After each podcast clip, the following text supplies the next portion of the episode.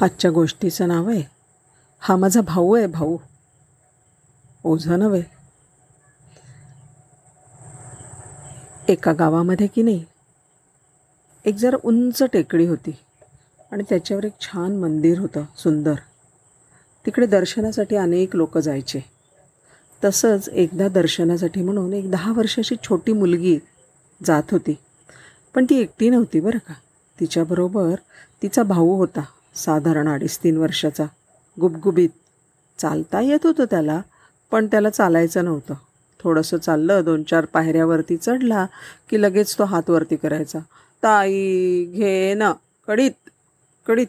की मग ती ताई लागलीच परत यायची माघारी यायची बाळाला कडेवर घ्यायची आणि एक दोन तीन अशा त्या पायऱ्या हळू हळू हळू चढायची. आणि दहा बारा पायऱ्या चढल्या की ती बिचारी थमा थकायची दमून जायची.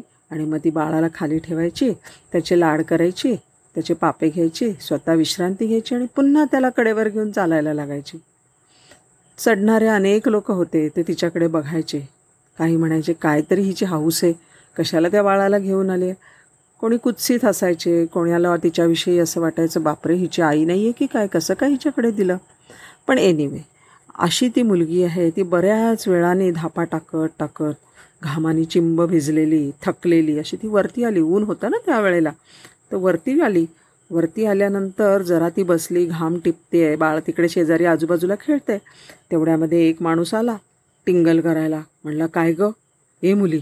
कशाला आलीस इकडे? ती म्हणली कशाला म्हणजे काय? देवाच्या दर्शनाला आले. मंदिर आहे ना इकडे.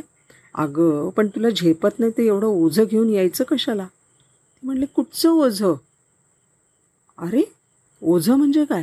तुझ्याजवळ नव्हतं का? कायम एवढा मोठा तो मुलगा कडेवर घेऊन. मग त्याला ओझं म्हणताय तुम्ही? अहो तो तर माझा भाऊ आहे भाऊ.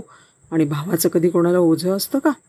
असं म्हणली आणि मोठ्या फणकाऱ्याने तिने तिच्या भावाला उचललं आणि मंदिरामध्ये दर्शनात दर्शनाला निघूनसुद्धा गेली.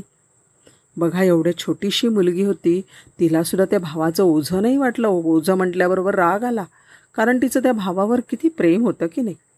आपल्या आवडीच्या कामाचं की नाही? कधीच ओझं होत नाही. ते आपोआप ओझं जरी असलं ना तरी आपोआप उचललं जातं. ते मानलं जात नाही ओझं असं. आपल्या आवडीच्या कामासाठी लोक किती सारखा प्रवास करतात. एक पाय घरात आणि एक पाय विमानामध्ये असतो त्यांचा किंवा ट्रेनमध्ये असतो किंवा कारमध्ये असतो. किती लोक सतत फोनवर बोलत राहतात. किती लोक दिवसेंदिवस सराव करतात. अनेक जे खेळाडू असतात ते माहिती आहे की नाही?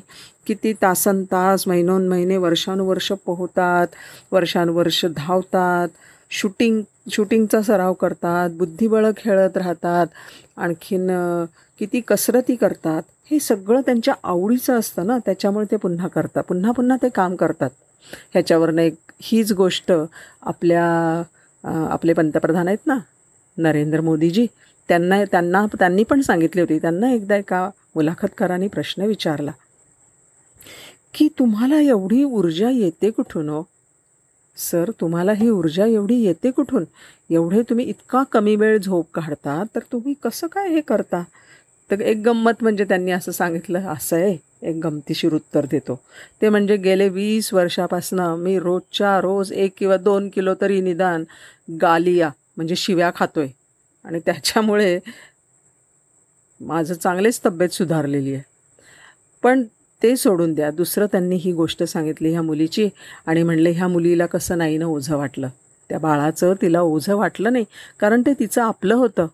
तसं माझे हे सगळे देशबांधव आहेत ना सव्वाशे सव्वासो करोड असं ते म्हणतात. एकशे पंचवीस कोटी देशवासी आहेत ही सगळा माझा परिवार आहे. आणि ह्या परिवारासाठी म्हणून मी काम करतो. मला बिलकुल असं वाटत नाही की मी दमलो आहे थकलो आहे माझं शरीर काही विश्रांती मागत नाही. कोणाकडनंही काहीही सं सं संदेश आला काहीही गरज असली की प मी पटकन तयार असतो. बरं का? आणि हे तुम्हीसुद्धा अनेक वेळाला आपणसुद्धा अनेक वेळा अनुभवतो. आपण दमून भागून येऊन बसतो राहा असं वाटतं विश्रांती घ्यावी आणि तेवढ्यात फोन येतो. की कोणाला तरी ॲक्सिडेंट झाला आहे अगदी आपल्या जवळच्या माणसाला माझ्या भाच्याला ॲक्सिडेंट झाला आहे पटकन मी काय करते? स्कूटर काढते तिकडे जाते दवाखान्यात जाते रात्रभर राहते सेवा करते काय हवं नको बघते औषध पाणी करते. कुठे गेली माझं दमलेपण? कुठे गेली माझी झोप? काही राहत नाही. ज्या वेळेला एखाद्या गोष्टीबद्दल आपले पण असतं माझं माझं असं असतं त्यावेळेला मन जे आहे ना त्या मनाला खूप ऊर्जा आपल्या शरीराला देत असतं. ज्या वेळेला मुलांना असं वाटेल की हे दप्तराचं मला ओझं नाही आहे ज्या दिवशी त्यांना असं हे ओझं वाटणार नाही त्यावेळेला सरस्वती विद्यादेवी अगदी त्यांच्याबरोबर शाळेत जाईल बघा. आणि नाहीतर नुसतं अन्यथा काय असणार आहे? तर निर्जीव वह्या आणि पुस्तकं. तसंच आपलंसुद्धा आहे मोठ्या माणसांचं. आपल्या